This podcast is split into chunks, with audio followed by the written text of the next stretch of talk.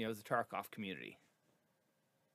Active enough that I had to be um, the adult to myself and say, Bryan, if you want to buy a house, you can't have 55 subs. and I had, I, I, I mean, it's really, it was heartbreaking for me when I looked. I one day I looked and I had 50 something subs, and I was Yeah. like, how the hell am I ever going to save up for a house putting that kind of money out every month? Right. And and Yeah. And it's because there's so many creators, and I'm not just talking about the Evasion team, Mhm. our our content creators that are on the, with Evasion, but beyond that, that the the community is great, and I try to be active where I can. Obviously, when Evasion is in full swing, I'm lurking more than I'm talking. Yeah. Um,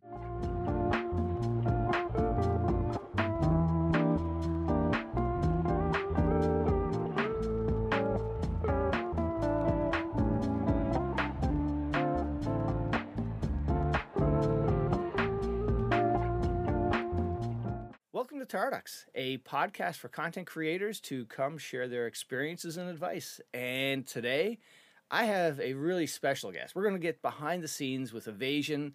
Uh, one of the guys who's been there for a long time, Bryan Boru. Bryan, welcome. thanks for having me. Hello. No problem. So, what we normally do is we start things off with three quick questions just to get the juices flowing. So, are you ready? I'm gonna have to be. All right. So, you can go on a two week vacation anywhere in the world. Where are you going?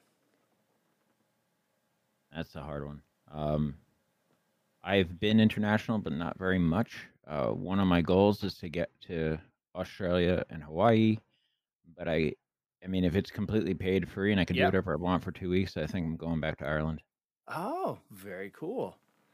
Have you? Uh, so you've been there before? Do you have roots Yeah. there, or Yeah. it's just? Yeah, I'm second generation Irish American, and Oh, uh, no. I still have family there. And just I, when I went, it was probably the first time I ever really felt home without a place. You know, I just felt right there. You know. Oh, granted that's you know the view of a ignorant american not having to be there you know i'm on Yeah. vacation but i really did love it there oh, that is so cool. Actually, where I'm from in Newfoundland, a huge Irish, Irish, uh, you know, roots, music, the food. It's you know we're closer. You know, it's just uh, you know when people came across the pond, they landed in Newfoundland, and I guess you know a lot of the Irish are like, hey, it's just like home.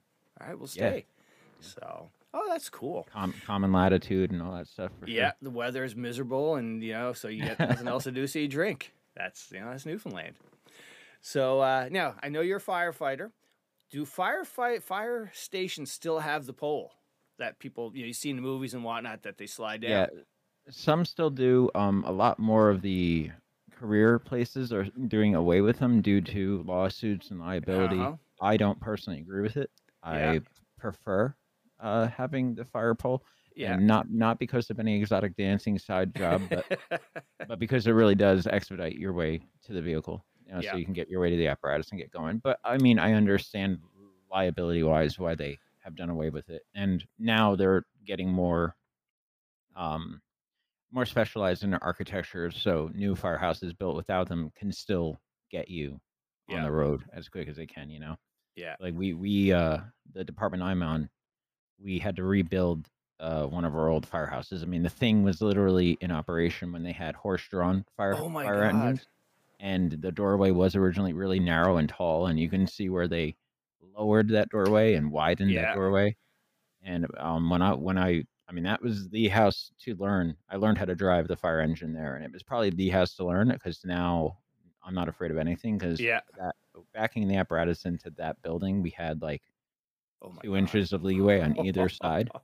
Yeah. So you either did it right or you found out the hard way. Um, but yeah, um, we had to rebuild that firehouse, Yeah. and they built this big headquarters. You know, everything was there. All the big, like all the the functions of the fire department that are non-suppressive were based there, along with my company. Yeah. And they didn't have a fire pole, and I was like, "This place is massive, and you don't have a fire pole."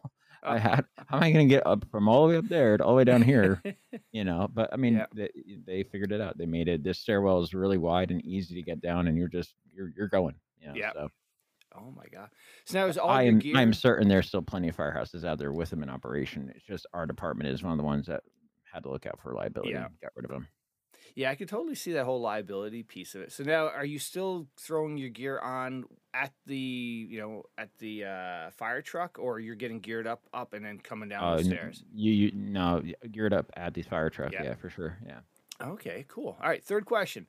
You can see any band, past or present. Who are you seeing, and where are you seeing them? Any band? Any band, yeah. Oh man, that's that's. so I know. hard, so man. you're a music guy, so I was like, these are sweet rapid questions, but I'm making you think on these. I I probably want to revisit. Um, there's a band from Canada, in Yep. your home, your homeland. Um, that I saw in a church in New York. City, Yeah. and it was probably one of my most favorite music experiences. It's a band called Godspeed You Black Emperor. Okay. It is like a, a, a post post rock, like orchestral rock. Um, it is a multi piece band, and their their music is very ethereal and just amazing. Oh wow. And seeing them, I would love to revisit that experience again. Um, I mean, they they've toured, they still tour, they're still Yeah. together. But that that experience, off the top of my head, that's I would love to have that experience again, seeing them in a, in, a, in a, an arena like that. It's not an arena, uh, you know, it's a church, but the Yeah. sound of it, everything was just amazing.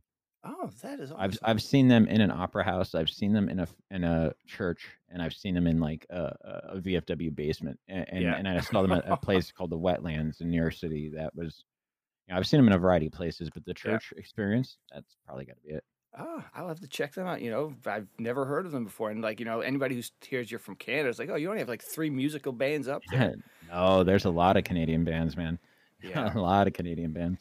Yeah, one of one of our favorite, one of Canada's favorites, and one of my favorites, but never cracked down here was the uh, Tragically Hip, and uh, I know that- of the band. I was never Yeah. a fan. Um, never not a fan. Just didn't Yep. know them that well, but I heard them. Yep. Yeah, it's uh, you know, one of the things that's you know one of the advantages. You know, I live down here in the states, being from Canada, is seeing some of these bands that are uh, back home. You know, uh, scalpers would hire homeless people to line up in lines to get tickets to buy, go see them. Like they'll play, Oh, like, you know, Air sure. Canada Center. Yeah. So when they come down here, like we saw them in Albany in like a strip mall, and you know, this is like you, you look around and you can pick out all the other Canadians because they're there with like big bright eyes, like looking around, it's like, oh my god, we're seeing the hip here, and so it's, you know. Right. That's one of the advantages, you know. Like when you see that band that you just know is awesome, and you just see them in like a little venue. It's just so cool. Yeah, that that is my preferred music experience. Um, actually, when I when I was a kid, when I was like a teenager, I actually got started my own promotion company and Oh, no did.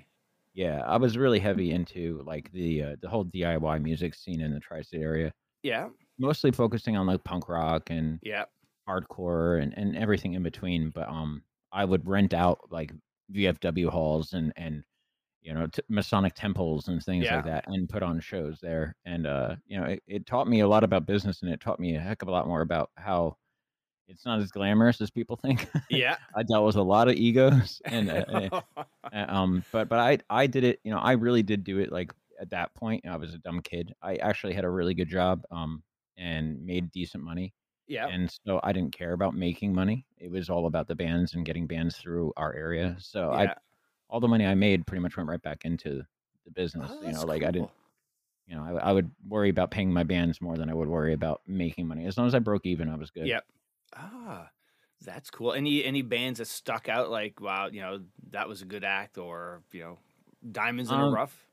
I mean, there, there was a lot of bands that I booked that uh, they were big for the scene, but they may not Yeah. be big for our listeners here. I mean, I, I booked a, a band called The Refused from uh, the Europe. They were, I mean, they're one of the more iconic post-hardcore bands uh, of, of all time. But, Yeah. but like, it's either you know them or you don't. Yeah. Um, I booked Snapcase. I booked um, a band called Braid, but actually got pretty popular. But then they broke up and became other bands. Uh, okay. Hey Mercedes and a few other bands. Bob Nanna is like the songwriter that he's a well known in song singer songwriter circles. He's a well known musician. Yeah. He's a really talented guy.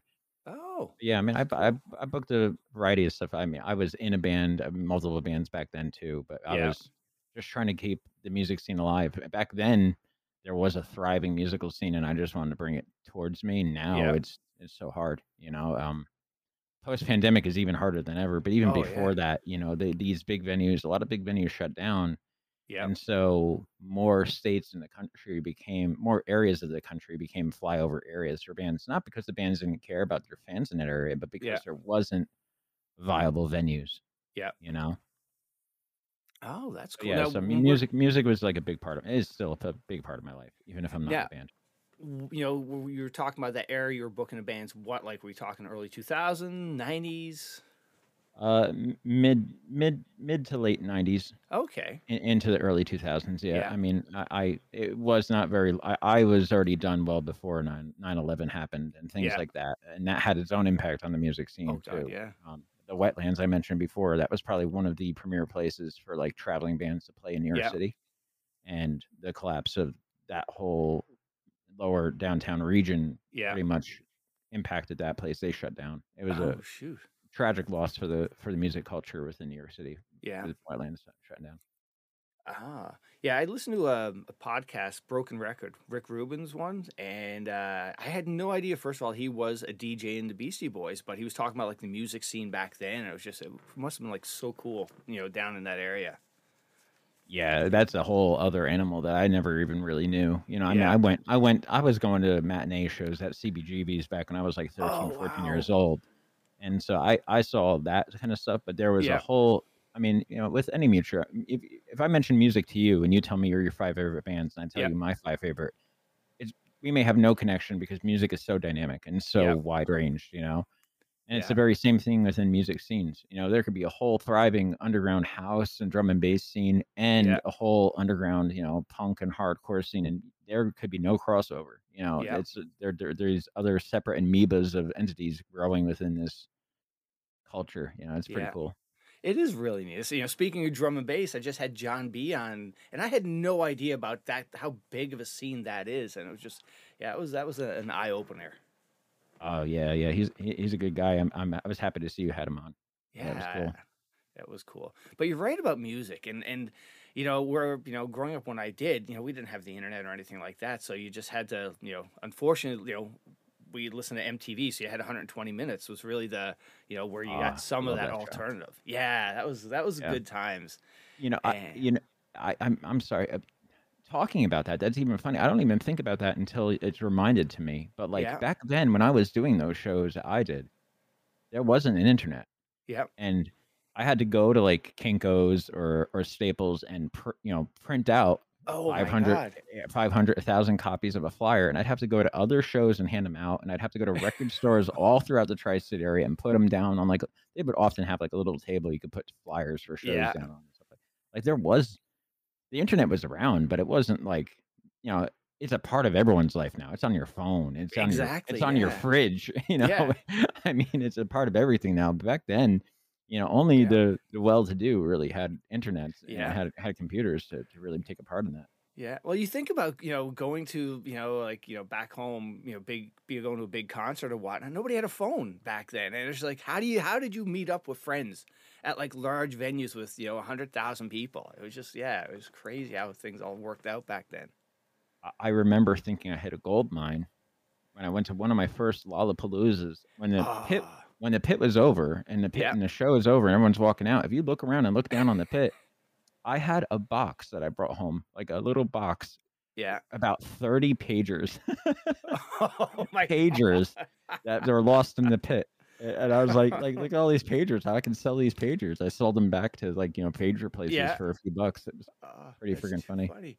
Yeah, you, you hit- you hit a nerve there with Lollapalooza. That was probably one of my most favorite concerts ever. It was the second Lollapalooza with uh, Red Hot Chili Peppers, Pearl Jam, Soundgarden, Ice Cube. Um, I'm missing one. Ministry and Temp. Yeah. Uh, you know, you had uh, and Pearl Jam. Oh my Yep. God, that was just unbelievable. yeah. I was I was there. Yeah, I was at a lot of those. Yeah. I missed the first one though with uh, Jane's and Yeah, I didn't go to uh, the first one either. Ice T and his body count. Yeah, so I was. Oh, that's Yeah, so I didn't go to many of them to be honest, Yeah. but I did go to a few back then. Like pretty much when Warped Tour became a thing, Yep. that was my preferred Okay. traveling festival. Um, I, I was very much into a lot of bands that played Lollapalooza, Yep. but I was much more into the more of the. I, I'm gonna call it underground, but all those bands were signed. They weren't underground, you know, Yes, but they were just less popular, less radio Yep. friendly. You know, that was Yeah. more my scene. Cool. And and yeah, you think about today's music. There's just so much music. Like finding that band you've never, you know, just it's it's so so vast. And and you know when you talk to other people who like music, it's like, oh yeah, check out these guys or these guys. And Oh, yeah, for it's- sure. it's- it's so cool. Yeah, and, and music discovery has become really hard too. You Mhm. know, um, uh, me and friends of mine talk about it all the time. Like you, you kind of have to. You know, it used to be like I remember when I was uh, when I was like high school, college age. Like we had college radio stations, Yep. and Mhm. you listen to them, and you like it's just like 120 minutes, just like H, you know, MTV. Yeah. You know, you you had ways to find bands that you liked. Yeah. Um, and now it's kind of like you could either depend on your Pandora or your Mhm. Spotify algorithm, or you got to put work in. Right. You know, like I like my Twitter feed is either Tarkov streamers stuff Yeah. or bands and labels. Like like Yeah. I it, that's I try to not follow anything else. I have a whole different account for all my political stuff that I don't want to Yeah. talk about here. Nope. Uh-uh. A- a- and and even like the science stuff. Like I'm really big into NASA, and I, I'm not that I have any d- knowledge of science and engineering, but it it it, it you know it's a it fa- fan, you know it, it fascinates me. Yeah. So I put all that stuff in a totally different Twitter account, so I don't have to see it when I'm worrying about my business. You know, worrying about Mhm. what's going on with with streaming and with content creation and with Yeah. with content. Music I consider part of content, so I put it all together. Yeah. Ah, very cool. You know, we we knocked off a bunch of my questions here. It's like, you know, what's your background and things like that, where you grew up. So I was like, you know, you grew up, you know, in New Jersey, New York, loving music. And now how did you end up being a firefighter? Uh, I'm I'm second generation. My father is Oh, a nice. firefighter. Yeah. Um, I've got uncles that are firefighters. My ba- baby brother's a firefighter. I got cousins that are firefighters. I Oh, mean, we're wow. we come from a public service family. Um, Yep. my father's side of the family mostly, although I have some on my mother's side as well. Yeah. Um, but my dad, um, this is actually really crazy. It's, not, it's actually a story. A lot of people that know me through evasion and through like the Tarkov community just don't know. Yeah. But, but when I was a kid, um, I would think I was about seven years old, eight years old. I can't remember the exact age I was, but either way, um, my grandparents lived in a high rise building, a seven story building in uh, my town. Yeah. And the guy that lived below us was getting stripping his l- l- linoleum from the floor of his Yeah. kitchen, and he was using gasoline. Oh my God. And he was smart. He turned off the gas of his stove, turned out the pilots of his stove, pretty much unplugged everything, Yeah. you know, and now he's stripping the linoleum from his whole apartment with gasoline. But the one thing he didn't take care of was his refrigerator. Oh. And when the compressor of the refrigerator clicked on, the oh. whole the whole apartment oh exploded. oh my God. and him and his wife ended up trapped in their back bedroom, like screaming from the windows, screaming for help. You know, they had their door closed, whatever. And my yeah. My grandmother, myself, and my cousin were trapped above the fire, Holy the apartment crap. below us. Yeah. So, and my back then, my father was waiting to get on the fire department. Yeah. Um, he was already trying to get on. He, a good friend of his was got on, and he was waiting to get on. He actually like had to lead the firefighters into the building to show them the best way to get up to Yeah. where we were and all that stuff. And not with, Oh. I'd say within five years he became a firefighter. Yeah. And you know, um, I I tried to get on right after high school. Yeah. It, it didn't happen because I have a lead foot. Yeah. I got my license and decided let's ruin this privilege that I've earned, and I got pulled over for speeding way too much. oh. and so I took the test. I really did well on the test, and they're like. "Oh yeah, you're right in. Uh, Come on, right in." And then as they did the second, you know, the, the the secondary, the first real interview, they looked at my driving record. They're like, "We can't hire you. like, like, you got you got more points than the five guys behind you combined. We can't hire you. Get out of here." You know, so so I was just like, "Oh well, that's not for me." Um, and I went on. I actually really had a heavy interest in uh, English. I wanted to be a, a writing teacher oh, okay. and so I went to college for that. But uh, I came from pretty humble means. I mean, I grew up very poor, Yeah. um, and you know, I had to pay for my own way through college, and so I was doing that after high school. And Yeah. 9, when 9-11 happened, that probably directly impacted me the most it could without being there. Yeah. Um, I'm sure there's other people that were, you know, the people that lost their loved ones, they were impacted more than I can ever be, and I'm not trying to diminish that Yeah. but but I had a job that was contracted through the government that I got fired, laid off from because immediately Yeah. they started cutting budgets for everything. Yeah. Had to drop out of college. Had to drop. Ended Oh, up wow. evicted. I was living out of my car. Like it went from I have the whole world in, in the palm of my hand to Yeah. I'm living in my car. Oh my you know. Um, but yeah, my my dad reached out to me and said, hey, you know, there's another application coming back around, but you're gonna have to move back home. Like Yeah. back back into the city. You, you had to live in the city to get on the fire department. And I'm like, Right. well, I I'd like to live somewhere. I I don't I don't like this whole not living anywhere thing. Yeah. Um, I was very prideful. and My family would have taken me in at any time. But Yeah. I was I was like, I mean, geez, I don't remember how old I was when 9/11 happened. I think 24. But either way, I was very prideful. I had Yeah. moved out when I was 18 years old and living on my own all that time, and suddenly I couldn't make it. I, I didn't want to admit to anyone that I needed Yeah. help. But yeah, once that he told me that application was coming in, it was time to try again. I moved back home, and here I am. I mean, oh, I'm, Oh, I'm wow. doing this for seven, 16 years now, almost 17 years. Holy cow. That's wild. That's Yeah. a great story. Holy, you know, come like you said, riding those highs and then hitting a low and then, you know, getting back up on your feet and, and you know, being successful.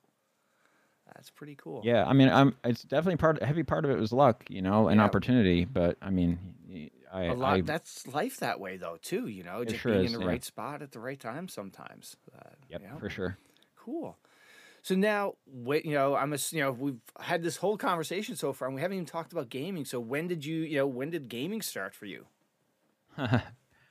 My first gaming platform was an Odyssey 2. oh my god An Odyssey 2 came out like the year before, a couple years before I was born, the year before I was born, or something. It was Yeah. like it was like the pre-Atari Yeah. It basically was the same game. yeah like it had like four games, and it was basically like the same game. Like like like like similar like how you envision what Pong was. Just turn Mhm. it sideways, and that was like their basketball. yes. ends their hockey, and then you Uh-huh. turn it back to Pong, and now it's it's like you know it, it was hilarious back then. But I, um, I started with that. I think my mom had won like some tricky tray, and I got a Nintendo enten- Entertainment System. I was the first kid on my block to have one. oh wow Not because I was rich, but because my mom got lucky at a lucky a tricky tray and won it, type of thing. yeah Um, and I went on from there. I was never actually. I, I was. I had a TurboGrafx 16. I had Yeah. a NES. I had the Super NES. I missed the whole GameCube thing. i did Um, too yeah Yeah, I did. I didn't do the. T- I didn't do t- uh, GameCube. I was late to PlayStation 2. Mm-hmm. Um, it, I kept being a part and not a part of my life a lot through the years, Yeah. depending on where I was in my life. But it always was fun when I could yeah and um, I started playing when I think I had the Xbox 360. I think I started playing Battlefield. Yeah Battle- when Battlefield Bad Company came out, that game pulled me in. Like, Yeah. pulled me in. I love that game, and I started playing with teams, and I had like this little, you know, Battlefield team crew that I played with, and eventually I had to get a computer for that schoolwork that I was talking about yeah and uh, I got on PC and started playing, and I found the Battlefield PC game, and eventually Arma. yeah okay Arma was what really like that pulled me in and took over my life. Um, you know, I I pretty much only played Arma for like a decade. like, like I mean, like like I played other games too, but it was like like I played Yeah. all the Elder Scrolls was like my fantasy. Like not playing multiplayer, I would play with all the Fall- Fallout, Elder Scrolls, like Morrowind and stuff like that. But Yeah. Arma was the one all be all. I ended up eventually becoming like, um, uh, the leader of a Milsim group.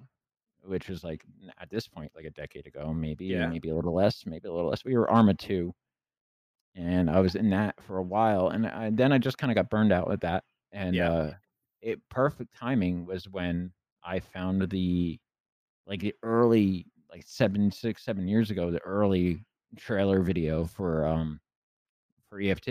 okay You know, back back when it, was even showing like third person, right it, it- like they had planned on having third person perspective in the game and things like Yeah. that. But but I watched uh, a couple of videos and, and a stream about it. I, I don't even remember. I, I watched right up on it, and I just thought this is cool. Like I was already Yeah. into like the really realistic type of thing with Arma, but I found like Mm-hmm. all those key bindings, and quite frankly, the worst part of Arma, in my opinion, isn't even the key bindings. yeah It's making the campaign.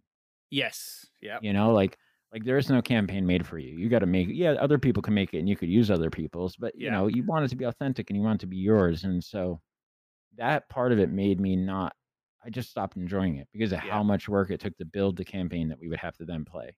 yeah I had left the Milsim group. I backed EFT, and the rest is from there. I mean, I just I I played the closed. I played the uh, early open and played from there. I didn't play every every wipe full through. yeah Um, some of the wipes we had, some of the patches were unplayable.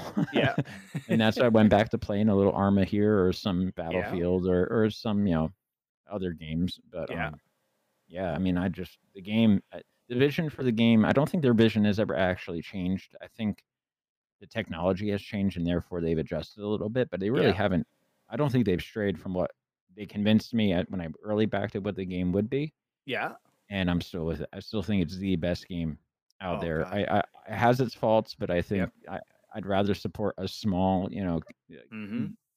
homegrown uh, company that's building something on a on a passion project rather than you know look what we have with all the games. I won't I won't smear any Right, yeah. any developers that are out there, the big developers or but the the AAA developers they, Yeah. they make they make you know deep end promises and give you a kiddie pool results. I mean, It- it's just absolutely. Yeah. It's uh. So. Yeah, it, it's you know because yeah, like you said, you know, you Battlefield Bad Company is such a great game, and then you know to where things are today, it's just it's not that level, and and like what you echoed about Arma, like I never got into Arma. I always saw videos of, of people playing it, and it looked really cool, and then I picked it up. I was like, wow, I got to create stuff. I you know it, it was just wasn't I could ju- I couldn't just jump in and you know do these campaigns and whatnot. Like I you had to go find it, get the mods or Yeah. patches or whatnot. yeah. I mean, you could download the campaign, but even then, it's not you know you were stuck with what other people made, Yeah. and you know yeah it, it was a great thing for a long time. yeah I met some really great people. Um, I I could jump into their TeamSpeak. That the, the, that organization still exists, although they became a little bit multi gaming.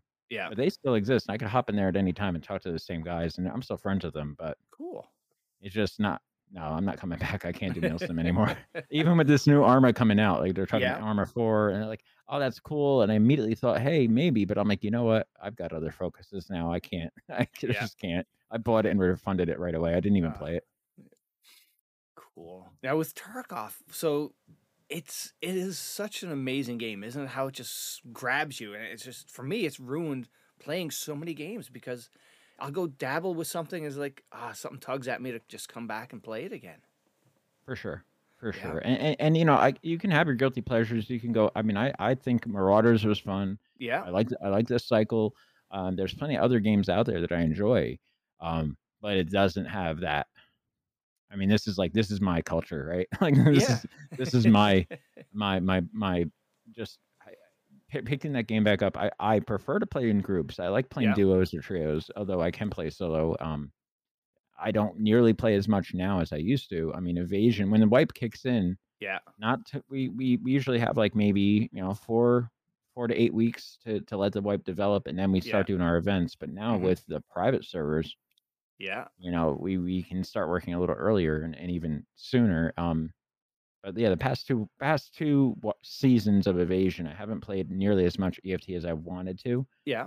Um, mostly because I was already burned out of EFT before I played it. I was too Right. busy working on the back end of evasion, Yeah. doing our thing, you know. Uh, and and I'm not even really that central to the organization. You know, I, I I'm there are plenty of people. I mean, I'm I'm incredibly blessed to be surrounded by an incredible team. Yeah, Um, Sigma has her goal, and you know the growth of the team has been right yeah, in the sense that it, initially it was like there were five of us, you know, and we Yeah. were just trying to make events happen. And the team has grown. And Sigma started realizing, you know, I can't do everything. I can't cast and do all these other things. yeah, Let's bring on some casters, uh, you know, and me and the people who are battle modding. Uh, we didn't really have a head battle mod back then. We just were the people who battle modded. And Yeah. Sigma was like, no, we need a team of people to do this. Let's get a leadership thing. And Yeah. Garlam and I picked it up from there Um, so cool. you know but the growth uh, of the team um, the members of the team and, and really the, that core i mean i'd say there was like a core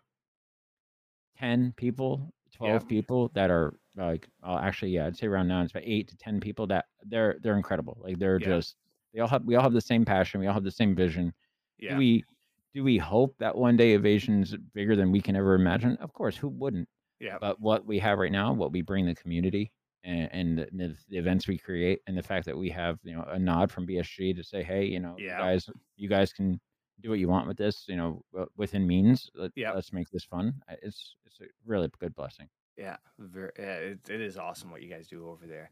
So now just back to Tarkov for a little bit. So you know, over the years of playing it, what you know, is there a particular map that you that stuck out for you that you really like playing?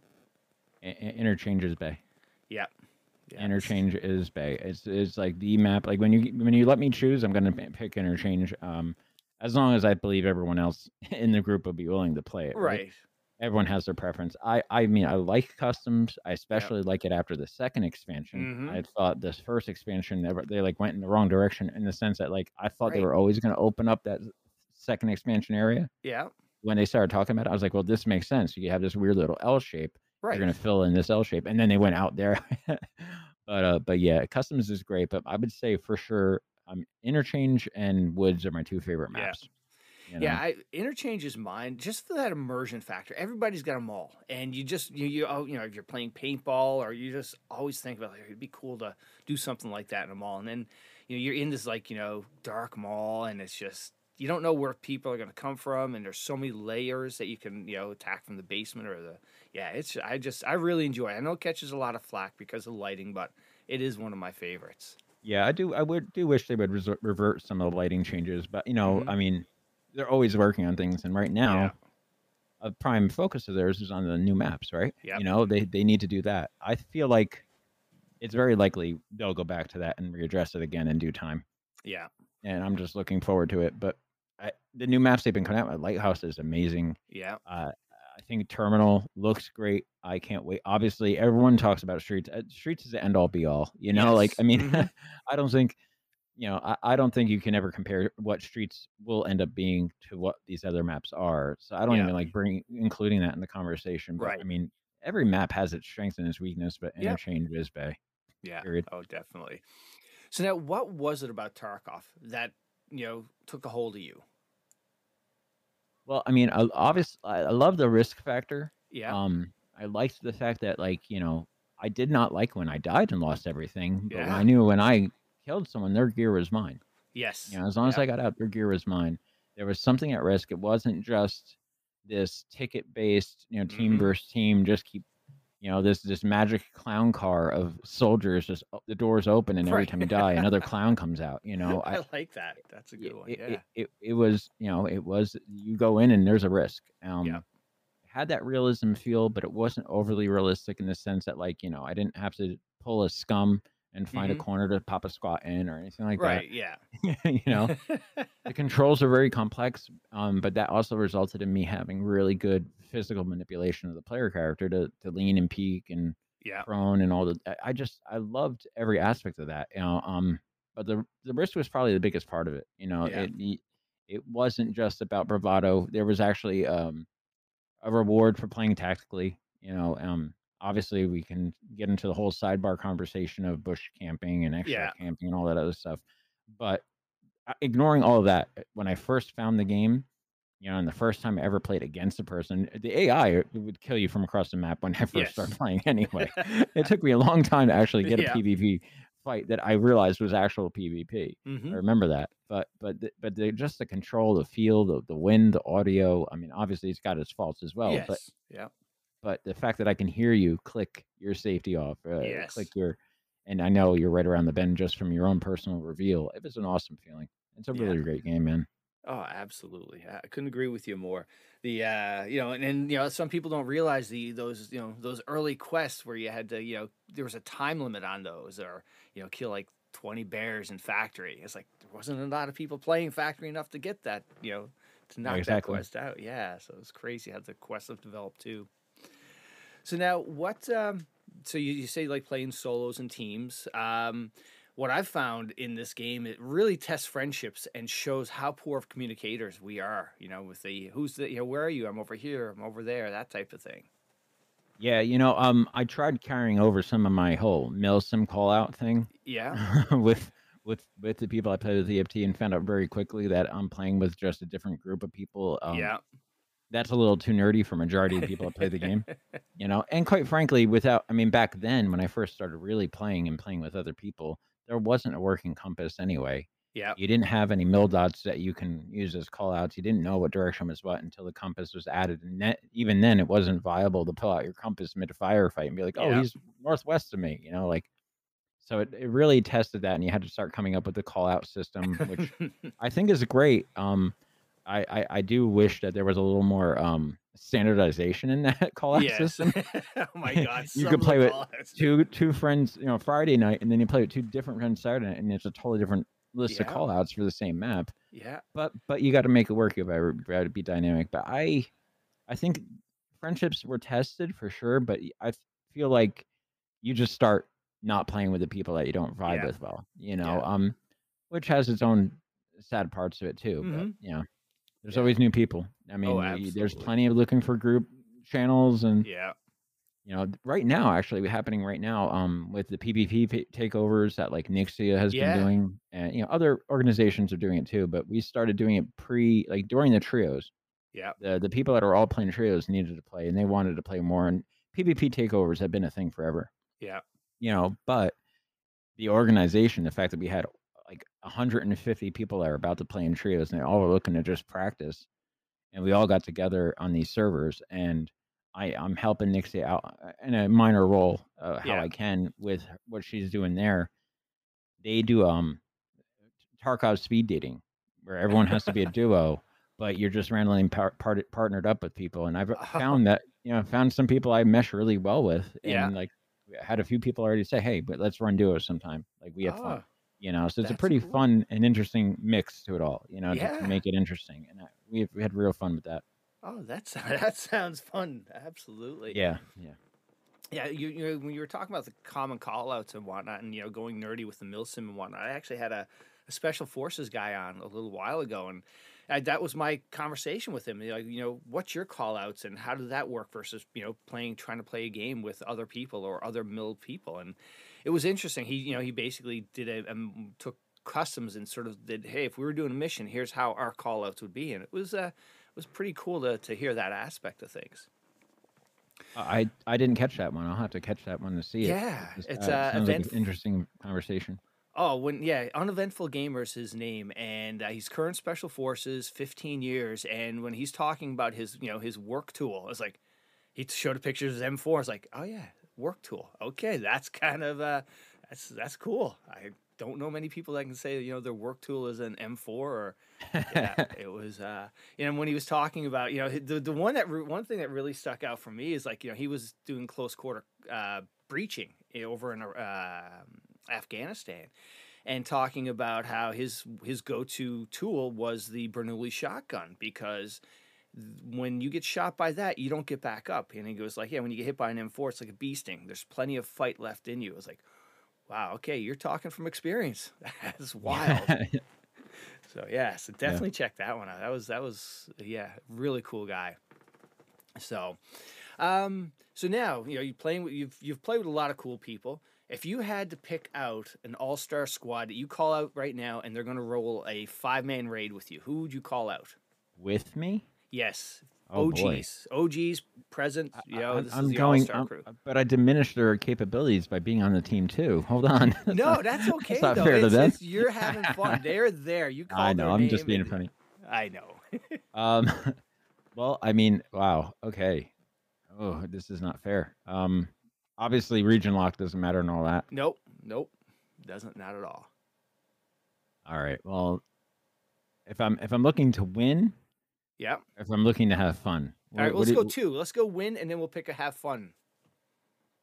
Okay, so win, I think I'd I think I'd have to go with uh and I'm just gonna go with like people I know. So Yeah. if, if I don't mention someone's favorite streamer, it's probably because I don't know them very well and I'm not of the presumption that, you know, Landmark would play with me. He has no idea who the heck I am and I I know it him. doesn't matter. Anybody, you name them, they are there. You call Uh, um, but I'm gonna I'm gonna go with the people I know instead, right. just just to make it reasonable for me because it's in my brain because I Yeah. can't start listing all the other people that I don't know uh, well or don't play with or anything. Yeah. Um, I'd have to say to, to win, I would pick Red Ops. Yep. I I would pick. Oh man, this is I'm really on the spot here. I'm not enjoying this at all. All right, three more. yeah, yeah, I'm getting there. I'm getting there. Um, Hayes, Okay.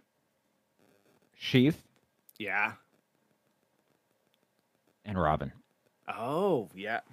That's a good crew. You- You're Yeah, gonna come out of victory there. If, if I'm trying to win, that that's that's probably that's probably my team. All right. So that's your serious team. So now not your not so serious team then. Looking to have fun, Yep. I would have to say I have to have Jeepo there because who else can I beat up on? I mean, I, Yeah. I mean, Jeep Jeepo has to be there because he's probably the only guy that you know would would let me abuse him so much without coming back too hard until he sneaks up on me and gets me the right way. Um, Gino, for sure. yeah. Nixia, Mm-hmm. um, oh boy, fun, fun, fun. Give me more fun. Who am I laughing with?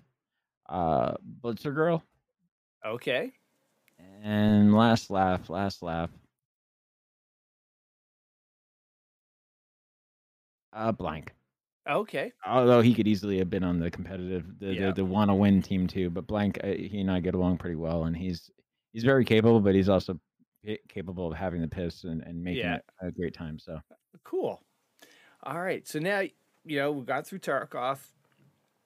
You know, next step up on Tarkov is evasion. So how did you get hooked up with Sigma and Hotel? Where did that all start? um, uh, it all started on a lie. Okay. Uh, there used to be a Tarkov streamer. I mean, I think he still streams intermittently, but I don't think he streams Tarkov as much anymore. But a guy named Goody Seven, okay. and I ended up being a somewhat regular viewer of his. And there was a night where he raided Sigma, and he told chat, "We're gonna go raid my sister." I, he meant sister because they, at the time they were both in the same like content creation stream team. Okay. Uh, but I didn't know that, and I, Yeah. My in my ignorance, literally thought, "Oh wow, this is Goody's sister." hmm I'm like, well, then I have to support, start supporting her too because I like Goody, so I, I- I have to start supporting her. So that's how I ended up in her channel. Period. oh no way. And I'm not joking. I think it was three years. I think it was about three years before I ever found out that they weren't brother and Oh sister my god. because it was something that never came up. It was just something I just assumed was a reality. And then at one point, I'm like, oh well, you know, uh, I haven't even seen your brother and blah blah. And she's like, my brother? Who the hell are you talking about? And I'm like, Goody. And she's like, what? Goody's not my brother. And I'm like, what? I've been lying. I've been living a lie for Oh. two years. You know, It- I, I, I mean, it just never came up. So I just Yeah. assumed that that's a fact and that's that. And, you know, there are other relatives that stream. hmm They're cousins and brothers and sisters that stream, and they just have their own path that they're taking. They don't try to utilize, like, oh, that's my sister, this is my brother type of thing, Right. or cousin or whatever. Like, they want to do their own, they want to be their own content creator, their own Yep. products, right? So I just assumed her. But it, she's not. No one's trying to write off of anyone else's coattails. They're just existing as they exist. You know that Yeah. I had no idea. But yeah, so that's how I ended up in her channel.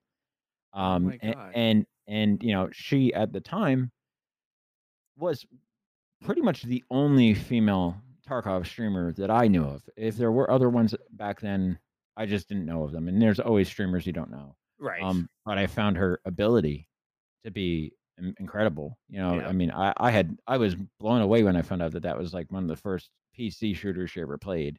yeah. Um, and the community was fun. You know, Yep. um, there. And I had been there for a while, and eventually had become like a, a channel mod uh, along with other channel mods. But I was just a, a pretty heavy supporter long before then, anyway. And uh, you know, she started doing the streamer battles, and they needed an extra person to do scoring. And you know, I Oh, okay.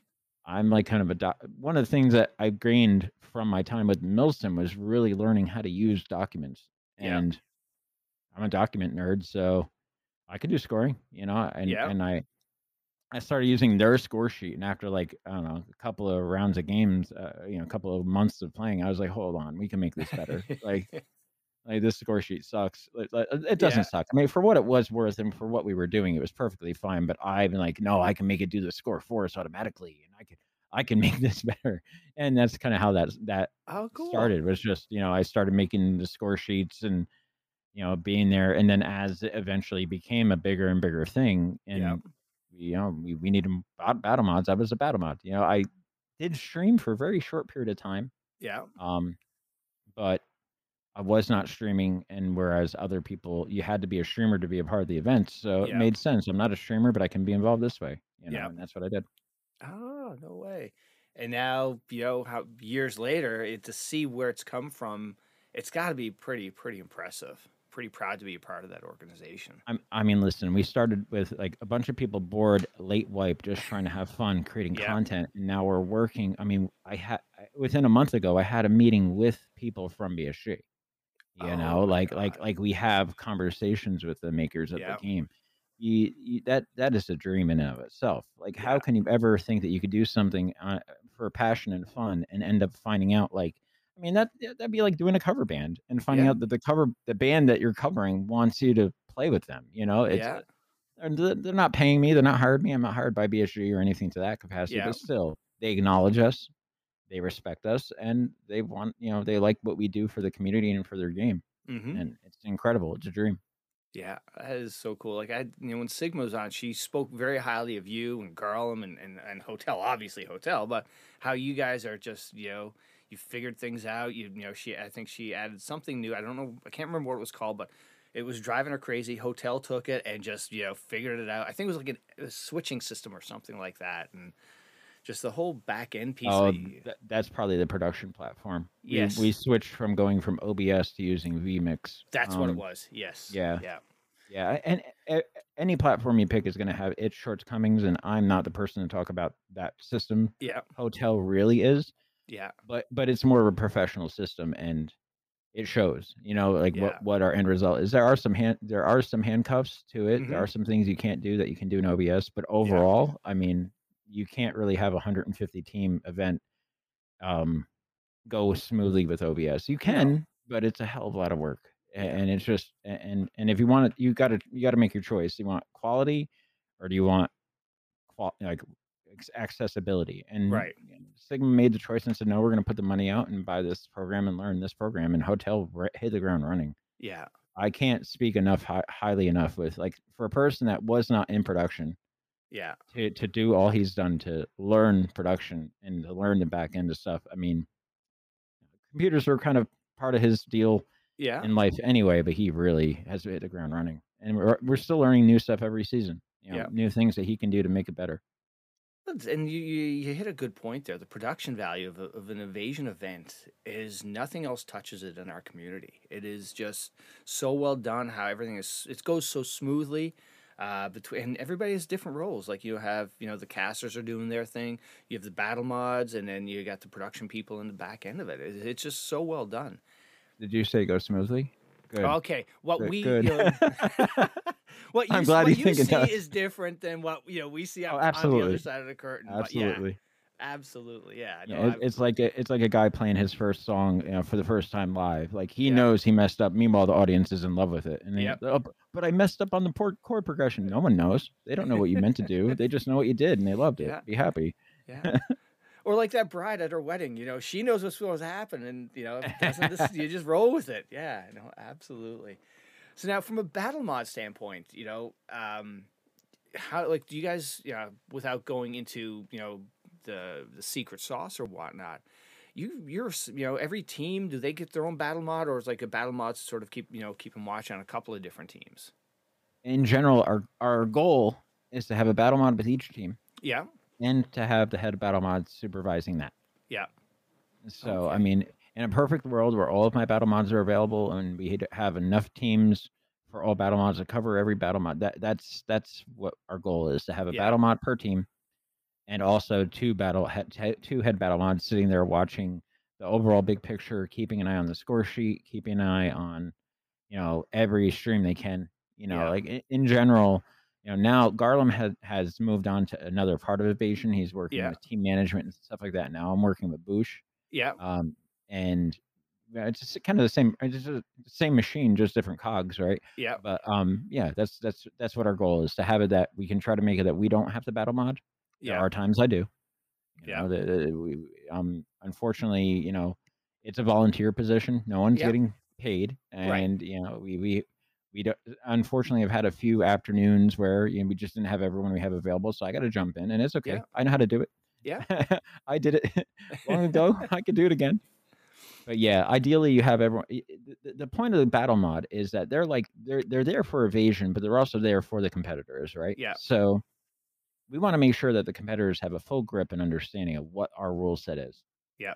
You know, um, we don't want there to be a surprise. Now, unfortunately, there are plenty of streamers uh, there's a common meme amongst battle mods and amongst streamers in general, right? Is that streamers don't read, and that is a rule. I mean, it's just a fact. And Yeah. I, you know, and I, and I hope I don't offend anyone because sorry, reality sucks. But streamers don't read; they skim. you give them a piece of paper with all the rules, they're gonna skim it and go, "Okay, I'm ready to play." Right. They're too they're too busy waiting to get to the next thing to to create their content and have fun. Yeah. Um, and we're there to try to like, no, no, no, no, come, hold on. You actually have to grab the dog tag. like, you can't just look at it. You got to grab it. No, you Yeah. can't go here. And try to try to teach them the inter- intricate ways in which we had had some of our game rules. I mean, some of our game rules that we have had in the past, they're pretty complex compared to what we're doing now. Yeah. Um, and I love it for that fact. We tried to focus on all the different aspects that create EFT with our game rules. You know, it's not just PvP kill win. Right. That's that's the thing that separates you, what you can do within Tarkov is those special things. Yeah, and and PvP kill win definitely has its place, and it's a fun part of the game for sure. But reminding people that map knowledge, uh, uh, ability to quickly loot and Tetris your way through, and you know, knowing how to get your movement, knowing how to be stealthy when you need to be, how to be quick when you need to be. I mean, there's Yeah. so many aspects to the game to make that makes EFT better than Mhm. the next paintball simulator shooter that comes Right. out Yeah. you know um and so we would have to make sure that they had that grip and understood all that and then while the event's happening we're there Yeah. It- you- it's totally reasonable that any competitor could suddenly forget "Mm, wait did i need to grab uh, an IFAK or did I need to grab uh, you know a Salewa to get Yeah. points it's a Salewa okay thank you you know Yeah. it, it, it- we found it was a lot easier to have someone in voice comms with you than to just hold on let me go back and refer to this pdf they sent me Right. right while i'm getting shot at no you So- have your answer So your battle mods really need to know all the rules so that you know so that channel can be that those streamers can get that answer quickly. So you know so they have a you know basically a line back to the to the rule sets. Yeah, yeah, and, and you know, one of the other things is like early, early on, very early on, when we were a lot less serious about evasion. I Yeah. think even before we were evasion in name, it almost was like the secret sauce and how you won was how what battle mod you ended up with. Ah, you know, okay, um, yeah. If you found the battle mod that really knew the game mode, you Yeah. you would have like the secret secret way Ah. in type of thing. And I, I definitely can't diminish any of the wins that people had back then. But Yeah. what I'm saying is like we Garland and I recognized pretty early on when we when we started getting serious about evasion, when evasion existed, we couldn't let that exist anymore. It Right. didn't exist with any intention, but we couldn't even unintentionally allow that to exist. Yeah. So we started standardizing everything. We came up with a handbook. We came up with this is what the things everyone has to know. Like if you can't know these basic things and perform in this basic way, we're we're gonna have to hold you back until you can. Yeah. Ah, We- now now it makes sense why the document because Sigma mentions like we have this great handbook that Bryan did. It's like okay now because you you just said you did all this you know you you got your documentation from playing Arma and whatnot. So okay, Yeah. pieces are fu- coming together now. You know, because yeah. I've had Garm. and- I've had, And I wasn't alone in coming up with that rule book. You- Yeah. You know, Garland had a big hand of it, and we had a other, you know, um, Philbo and Iron. They were battle mods back then. They helped with their viewpoint. But I, I think the two of them have really good abilities to share insight to, to things and stuff like that. You know, I, I was happy to have ever, you know, worked with them. They they have Yeah. the hunt now, and that's their thing, and I'm proud of what they've done with that. Yeah, But yeah, you know, all of us worked together and kind of combined. And even now, I mean, I only a month, not even a week ago, I sent out a message to all my battle mods and I said, hey, look over the handbook. Tell me what you think is lacking. yeah, You know, I want to hear from the people that are learn. I mean, we have some that it's their first season or their second season. Now that you're a little bit in, your feet are wet. What do you wish you were told that wasn't in there? Let's Yeah. make sure that's in there. You know, let's always improve, always improve, always Yeah. improve. That's the And- goal with everything. Yeah, and that's good that you know you you have that mindset of let's take the feedback, not just you know push it forward. It's like here, this is the rule, you can't change it, and you know it's my my opinion or our opinion. But that's good that you're taking in from people who are just coming on. They got a little experience. Okay, now give me your feedback. How can we make it better? Yeah, I, I'm, I'm, I definitely can get a little headstrong and think my way is the best way. Yeah. Um, I know that I'm capable of that, and I've had reminders. And, and part of being an adult Yep. and working with a team is recognizing your limitation with that and saying, "Hey, I'm not going to let that override me, and I'm going to open up and say, hey, no, I can't Yeah. just be the end all because we all have to. Uh, you know, you could be crude, and- but you could also end up being alone. Yeah. You know, like Oh yeah, brute force can end up being your alone being brute, you know, having that force. I don't want that. I, it's a great team. I want to keep them around, and, and keeping them involved. And you know that now we have the senior battle mod role Yeah. where you know a couple of the battle mods that have put time in that they kind of earned that title. They they are now like Boosh and I are the lead, but they're our seconds. Like if Yeah. we're not around, they're the people you go to. If I ever got hit by a bus and disappeared, Yeah. they'd probably climb up the ladder that right that quickly because they already know everything I do Yeah. in the battle mod world. You know. Ah, that is awesome. So now, in the early days, a lot of your events were most of your events were all on uh, public servers. How Oh, yeah. crazy was that? Because you had variables that you couldn't control now, and you're trying to run a tournament. Well, I think that that added a fun spice to it. Yeah, Um, but unfortunately, the the more popular the game has gotten, the more Yeah. opportunity for people to either not be honest with their integrity as a competitor, or Yeah. more more often than that, other people just not wanting to, other people wanting to ruin what Yeah. what events do, and, and other events have this problem even now. I know it. I Yeah. doubt. I mean, I'm sure they know it. Where you know you get those trolls that are like, oh, let's try to stream snipe them yeah, let's get in there and let's you know ruin their event like that, Right. that, that would happen thankfully it didn't happen nearly as much in the early days um, Yeah. but running into you know especially if you're doing a solo event on public Yeah. servers and you're all running as solos and you can still run into a four man or a five man like that that's a heavy variable Oh, absolutely. you know and, and but it made it fun you know like we love when a competitor recognizes you know what i'm only going to die here yeah, I'm going to back up and get my points another way. I'm going to go Yeah. a different angle and get like that's part of Tarkov. Right. If you actually do want to survive a raid, you can W key it all you want, but if you're not smart, Mhm. you're going to W key and then reload, yeah, and then W key and then reload into the next map. But if you W key when you need to, but also get tactical and reroute and Mhm. reposition and flank and, and get your way, you can make it out. And uh, one day I hope to learn how to survive a raid. But no, jokes aside, but you know that we loved watching when people would think on their feet to those dynamics. oh God, know, yes. But at the same time, with the private servers, you know, having only 12 PMCs loaded on the map and every one of them is a competitor has its Mhm. whole other flavor to it, which is really fun too. Oh yeah. You know, you're only going to run into the Yep. competitive people. You're not going to run into Timmys and you're not going to run into four mans. Like that has its own value to it as well. Yeah, absolutely. Like I think And- one and- of the. Oh, sorry. I, I'm sorry. Go ahead. Go ahead. I was going to say one of the cool things about the Tark. I, I can't remember, and I've apologized if it wasn't an evasion tournament, but or if it was the other. Uh, it was a Twitch Rivals, but where the tank battery was in play for one of the the goals, and just seeing how teams.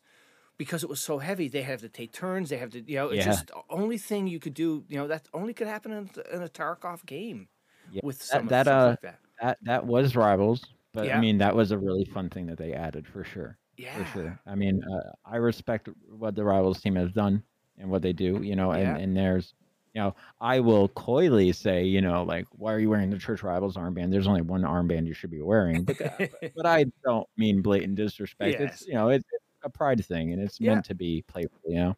yeah, absolutely. But yeah, that was a, that was a Twitch Rivals event. But, but we've had other things similar to that. Maybe Yep. not the exact same extent with the tank battery, but yeah, Yeah. you know, coming up with these interesting solutions to the problems you face as a team Yeah. is really fun.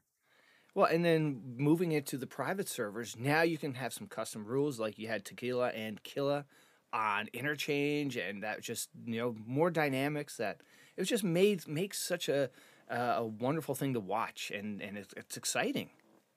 It's very exciting. Yeah, and you know we've with every one of those games that we do on the private servers, we we we come in with a vision, Yep. and then BSG wakes us up and says, you know, some of that is just not possible. Yeah. you know, and some of it is. yeah. Um, but yeah, I, I think it definitely is a great feature to have. We're really lucky that BSG have trusted us to to run these events on private servers with them. yeah. Um, I could definitely say that private public server events are not dead. no. Um, even even evasion will probably still have a few public server events in the future. Um, yeah. We're we have, we're working on a few. We're always working on other things, and Yeah. I, I'm working on a few ideas that hopefully come to life. And it's you know just doing some early wipe events. You Yeah. know, um, Oh yeah. the the private servers make early wipe irrelevant. yep. Uh, that's one really cool thing about the private servers is that like, hey, you can have a private server event on week one after wipe. Not that you're going to, Right. I'm not going to. no. I know that everyone who just got into the new wipe, they're going to only be focusing on getting their levels up and getting Uh-huh. their, you know. But you know, week three, which would be way too early for an evasion event, we could do a private server event if we wanted to, Yeah. and it doesn't matter if you're level 20 or 40 or 10 or two, because right. the private server, everyone could be on the same playing ground. It's pretty cool. That is cool. But yeah, that's a great yeah, that's like a good idea. A good suggestion It's like you doing a public event on the early days of the wipe maps are crazy. You don't know what you're gonna run into. Everybody's sort of like in their basics. That, that's Yeah. pretty cool. Yeah, Yeah, and, and there's plenty of ideas out there, but Yeah. wh- who knows what Evasion will do? Season four is not even in the drawing board yet. We're we're taking a break Oh, and waiting for wipe, and then we'll get the season season four documents open, and we'll start working on it and see what happens. Well, you know, I you have think I have all kinds of ideas sketched out to see what happens, but none of, that doesn't mean any of it will be real. Yeah. Well, I just you, you think about how big of an event that you guys just passed through. You had your North Americans, you had European, and then you had the OCA OCEs. It was just like, holy cow, that's so much work that goes on in the course of you know a couple of weeks, just to see just for the event. You don't know how much is happening in the back end of coordinating everything. Uh, it's a lot of work. it I really can is. imagine. I do not use any program to clock my manpower hours. Um, I I don't think Sigma might. yeah, but I don't think any of us do, and it's probably better for our morality if we don't. yeah, so we don't realize how much time we put into things. yeah. But you know, it's a passion project. You know, Right. um, uh, Sigma holds no expectations of us other than doing what we promise we will do. Yeah. and everything beyond that is a gift that we do do. And I do this because I love the I love the game. I, Yeah. I love the community, and, and you know, I, I love Sigma and and the team, and I wanna. I want to make this as fun as it could be and as exciting as it could be. Yeah, and that's that's something that's you know uh, uh, spoke of so many times. How many people come out and just say they you know like I've had Will, I've Bunny, uh, and just everybody loves Sigma, and they're all it's it's a, an Evasion family, and it's so nice to see in you know today's day and age. Just you know the the commitment and the the joy people are having for just being a part of that that team. How active are you in in you know the Tarkov community? Active enough that I had to be um, the adult to myself and say, Bryan, if you want to buy a house, you can't have 55 subs. And I had, I, I, I mean, it's really, it was heartbreaking for me when I looked. I one day I looked and I had 50 something subs, and I was Yeah. like, how the hell am I ever going to save up for a house putting that kind of money out every month? Right. And and Yeah. and it's because there's so many creators, and I'm not just talking about the Evasion team, Mhm. our our content creators that are on the, with Evasion, but beyond that, that the, the community is great, and I try to be active where I can. Obviously, when Evasion is in full swing, I'm lurking more than I'm talking. Yeah. Um, uh, and you know, I- I- I'm getting to know a lot. When we get new every season we have, I have to learn new competitors, whether Yeah. it's people that are new to the scene or just people that have been around but now are finally being a part of our event. Right. And so yeah, I might be a new face in a lot of those channels, but the the the 50 or so that I was just mentioning, I you know, I, I've been there for a while. Um and I I, if I could, I would make them all a part of Evasion, and you know, Yeah. even if they're a part of other things because they're all so great. Um, Yeah. I try to support where I can. Now I actually had to put my big point pants on, and I only have five subs. yes. You know, I still give bits where I can, or if someone's doing a fundraiser, I'll try to do what I can Yeah. um, to, to support. But even just being a number, you know, being a viewer and quietly lurking, I quietly lurk more than I chat in all channels now. Mm-hmm. You know, uh, I still will have a, a, a soundboard go off for Pajipo when I go on his channel, even if I'm lurking, just to let them know I'm there, and then I go Yeah. back to going my, whatever work I have. But the community is great. I, yeah. obviously, you know, there's it's had rapid growth, Yeah. and I kind of I've dealt with a few communities. Mentioned the DIY community. Bef- I, I only recently stopped being a regional contact for um, Burning Man. Yeah. I don't know if you know what Burning Man is. He's a. Daisy, right? No, no, no, no, no, Oh, no. I'm Burning Man is a Oh, totally different non-gaming I'm thing. sorry. It's- I'm thinking Running Man, but Burning Man, the uh, the audio, the Oh, the- concert thing out in Yeah, Arizona. yeah, yes. Okay. Yeah, yeah, yeah, in Nevada. But yeah, Yes, um, that is a totally additional cultural thing. The whole other aspect of my life that it isn't Oh really relevant to gaming. But I was I was a part of that for like a decade. No and way. I was a regional a regional contact for that event. You deal with building communities and, and interacting with communities, and every community you ever deal with, you're going to find that like five to ten percent are just bad. Yes. That's life. that is not the right word. Toxic is probably a better word, Yeah. or or you know, not community minded. They're here to take and not to give type Yeah. of thing. But you're always going to have like five to ten percent of any community not being what you ideally want within your community. And Tarkov going from you know uh, twenty thousand simultaneous players to one hundred twenty thousand to three hundred thousand or whatever number they're at. I have Yeah. no idea what their numbers are. That ten percent of three hundred thousand, it's a lot more people than ten Yep. percent of twenty thousand. You know, um, so there are a toxic element within the, any uh, community given Yes. anywhere. Obviously, they're very very vocal minority, especially on Reddit, and you know, Oh, there's all the memes about Reddit and memes Oh, about God. Tarkov Twitter. I meme about Tarkov Twitter all the time. You know, Yeah. it's where people go to bitch. It is, Yeah. but the community in a whole, it's probably the best gaming community I've been a part of, and I've been a part of Arma. I've been a part of Battlefield. I've done other things Yeah. but man, like it's very so quickly to be able to be, oh, you want advice? Here, let me give you advice. Yeah. Let me help you get better at this game. Let me give you what I can. So many people are just willing to share their Yeah. experiences, their viewpoint. Um, and there's varied viewpoints, right? Like one of the things I one of the things I tell my new guys at the firehouse when when you're new to the fire department, you're going to get assigned to a company. You're going to be in that company. But one thing that happens a lot is that when there's a detail, when one of the other firehouses are short of people, and you got to Yeah. go, you got to go as a new guy. You're going to go fill in that slot. hmm You know, the, the, the old guy like me, I've been here. I, I've earned my time. I don't have to you know, go, but the new guy's going to go. And I tell them all the time, you're going to go. You're going to rotate through all these different houses a lot. Pick up what you can from all of them. Yeah. Watch how they watch how they operate. You're going to be taught a few different things throughout the early years of your career. Pick up what you can, and then find what works for you. And it's the Yeah. very same thing with Tarkov. hmm You're going to have the shift W guy. You're going to have the tactical shooter Yeah. guy. You're going to have the rat camper guy. You're going to have, you know, the the the only worry about looting and don't Yep. worry about PvP and only Uh-huh. worry about PV. You're going to have all these different viewpoints. Check it all out, and every one of them, a majority of them have have an interest in voicing their opinion and telling you what they think is the best move and Yeah. teach you what they can and learn what you can and then make it yours. You Yeah. know, the tar- the community is really great for that. They're supportive of each other in every way. Yeah. Um, you know, and, and unfortunately, there is a you know a factor, a faction of people that don't represent that, and I just try my best to stay distance from them. You know, Yeah. I'm not going to lurk in their channels. no. You know, Yeah, this is so. This was my first real. You know, I've been gaming since you know my Atari Twenty Six Hundred or you know head to head baseball. You know, back way Yeah. back when. You know, but this is really the first community I've sort of been active in. Like you know, whether it's in Twitter or Reddit, and it's just it's. I have nothing but like you said. There's certain elements that you're going to have anywhere you go. You know, the assholes are going to be there. You're, they're not going away. They're there. But for the most part, all of my interactions have been great. You know, and I started this. I did a, another podcast. I have another podcast with a bunch of friends that we sort of just you know bullshit around with Tarkov, bring a couple of people now and then. But this one here, this Tarducks pod, is really for bringing on people from you know the community and getting their stories and cap because everybody's just been so wonderful and being able to share their stories and and having you on to hear the you know where you came from and you know the background with evasion and all that. It's just it's it's fantastic and I'm, I'm so happy you hopped on here. Well, I'm happy that you had me, and I think it's really cool that you get get give an opportunity to many people, even insignificant little fleas like me, a chance to talk a little bit about what they do.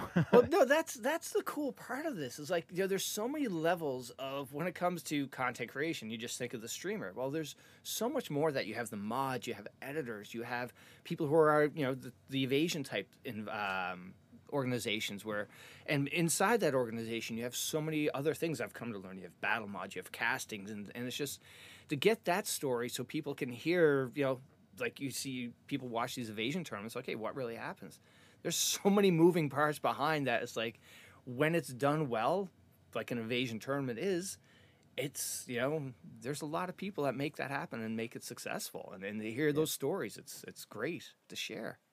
Yeah, and and to hear other people tell us, like when I see a, a tweet on Twitter and they're like, Yeah. "Oh, I'm so happy Evasion's back. You guys do the best events." I take Yeah. pride in that. Yeah, You know, oh, definitely. I, am not.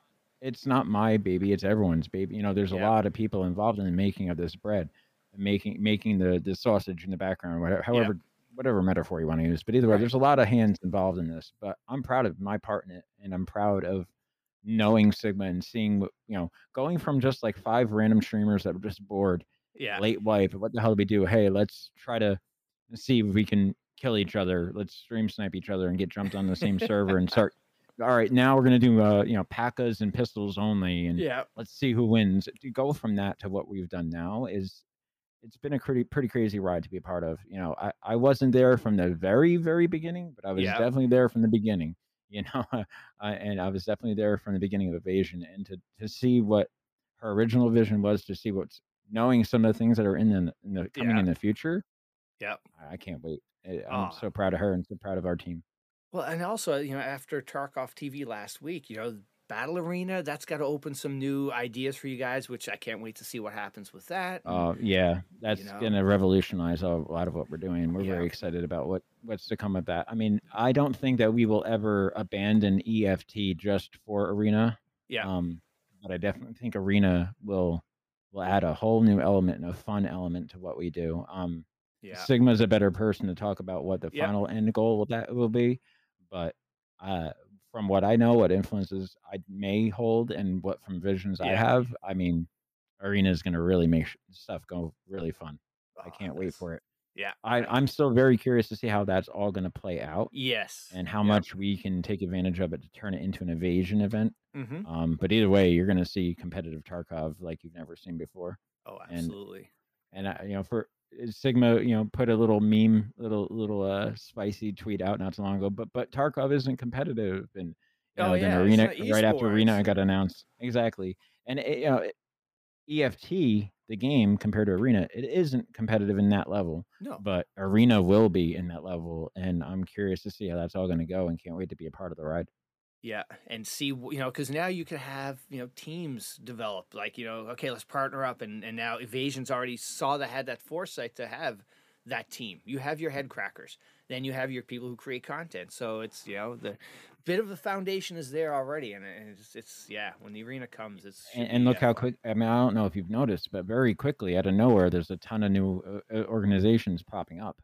You Mhm. know, um, some for Yeah. events, some for esport team, yeah, some for both, and I'm excited to see what happens with that. You know, like we, I talked, I tweeted about it not too long ago, but I'll mention it here for those that don't follow my lowly little Twitter. one of the one of the early Christmas events that we did with BSG, uh, we were doing trying to fill like how do we fill five days of content, you know? Yeah. And we were like, oh, let's do a team versus team, yeah, and we had Team Evasion. We're like, well, what other team exists? And they're like, there is no other team. we're the only one. Well, all right, well, let's do stream teams then. You know, like and and and now we're actually going to have other teams. yes, You know, and, and now that's going to add a whole new level of the the pride fighting and Yep. you know and and and and and just the team building and it's going to be really interesting what comes next with that Oh, can't wait to see it. absolutely. Yep, it's going to be good. So now, um, you know, when you step away from evasion and you, you know you got a couple of days off, what are you doing? What's your your go to? You know, I saw you like photography. You're into music still. yeah i mean going to see live music is always one of my favorite things to do um Yeah. i i really can't do the whole festival thing much anymore i i just it's just it tests my patience and i'm i'm older i mean Yeah. i just i could definitely jump into the pit and have fun when i can Yeah. um but but i can't do that for 52 bands over a four day weekend uh, not anymore Oh no, I prefer I, pre- I prefer the little you know the little uh, dive bar and, Yeah. and smaller venue. I like to see three bands play to a to maybe 500 people or something. Yeah. I'll go into the city when I can. I'll go down to Philly when I can. There's a couple venues here in New Jersey I can go to. Yeah. Um, my my lady and I we we it's become a passion of ours that we every vacation we've been going to national uh, parks. Oh, cool. That that is like you know it kind of touches on the photography th- end of thing, Yeah. but just the wonders of the planet that we're living in. You know, we've hit up Mhm. a bunch of the national parks. Our goal is to get hit to see every state, including Hawaii and Alaska, and Yeah. to, to hit as many of the national parks as we can. That's it. That's how we spend our vacations is oh, nice. going to a new state and seeing their national parks. And yeah. I've seen plenty of them, and I'm I'm really happy that I've had those experiences. The first time I went to the Grand Canyon, I realized like I am nothing.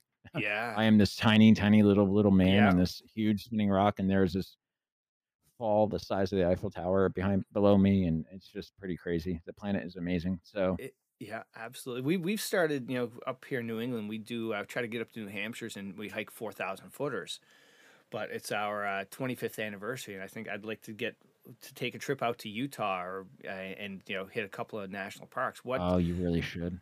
what has been your you know all the parks you've hit so far? What one has stuck out the most that you're like, wow? If you Uh, get to go back again, you'll go back. I- you mentioned Utah, and that probably is like the go-to. I mean, the mountainous ranges of the Rockies, in and of themselves, are just mind-blowing. I mean, I've Yeah. I've been up to Mount Washington and up by you. Yeah. I, I I have a good friend of mine lives right at the base of the Green Mountains. and- Yeah. and, and I go there a lot. I enjoy my time up there. Yeah, But when I went through the Moab Valley, when I went to Arches and I went to Dead Horse Point and I went to Moab, uh, it, that whole area is just ethereal. It, it, it's it's mind blowing. yeah. It's another. It's otherworldly. You know, it, Wow. it's amazing. You got to go. Like you got to go. All The- The whole Four Corners area, which is probably hopefully where I'm going to retire. yeah, That that whole area, everything there, from Colorado to Utah to Arizona, it's just amazing. But but Grand Canyon was very special. But Yeah. but driving through Arches and Moab, it's just at any moment, whether it was pouring rain because we got Yeah. stuck in the rain there too, or when it was sunny, sunrise, sunset, doesn't matter. It's just beauty everywhere, man. Oh wow. Definitely Cool. go. Excellent. All right. Well, hey, you survived an episode of Tarducks. Was it painful? Not at all. Not at all. You made you made it very effortless and painless, and I appreciate that. All right. Well, before I let you go, I got to ask you now. At the end of every episode, I call out my my guest to call out somebody else that they got to throw under the bus and say, "This person, you got to come on Tarducks." Who who you putting that person on the spot? Oh boy. You know, I should carry the torch and pick another evasion team member, but I feel like Sigma already picked a few, Yeah. and I won't be surprised if some of them pick other evasion team members. All right. Um, let me think. I think your best bet. Yep. I would be curious to see you interview. Oh man. Um, you know, I'm gonna say Mr. Gibbon. Oh, I've never heard of that one. Mis- Mr. Gibbon's an Irish content creator, All right. uh, growing, pretty pretty new. yeah. Uh, I found his stream not too long ago. I've really enjoyed his content. Really great personality, and he's he's he's building his reputation within the Tarkov community. And rather than stick with the, the cliche of picking another evasion team member, I hope I don't do a I hope I don't do the team a disservice. But Nope. I would, I'd be curious to have you talk with him. I will find him. That's excellent. All right. Yeah, Well, I can. I can I can share with you his information. I got All it all. Sweet.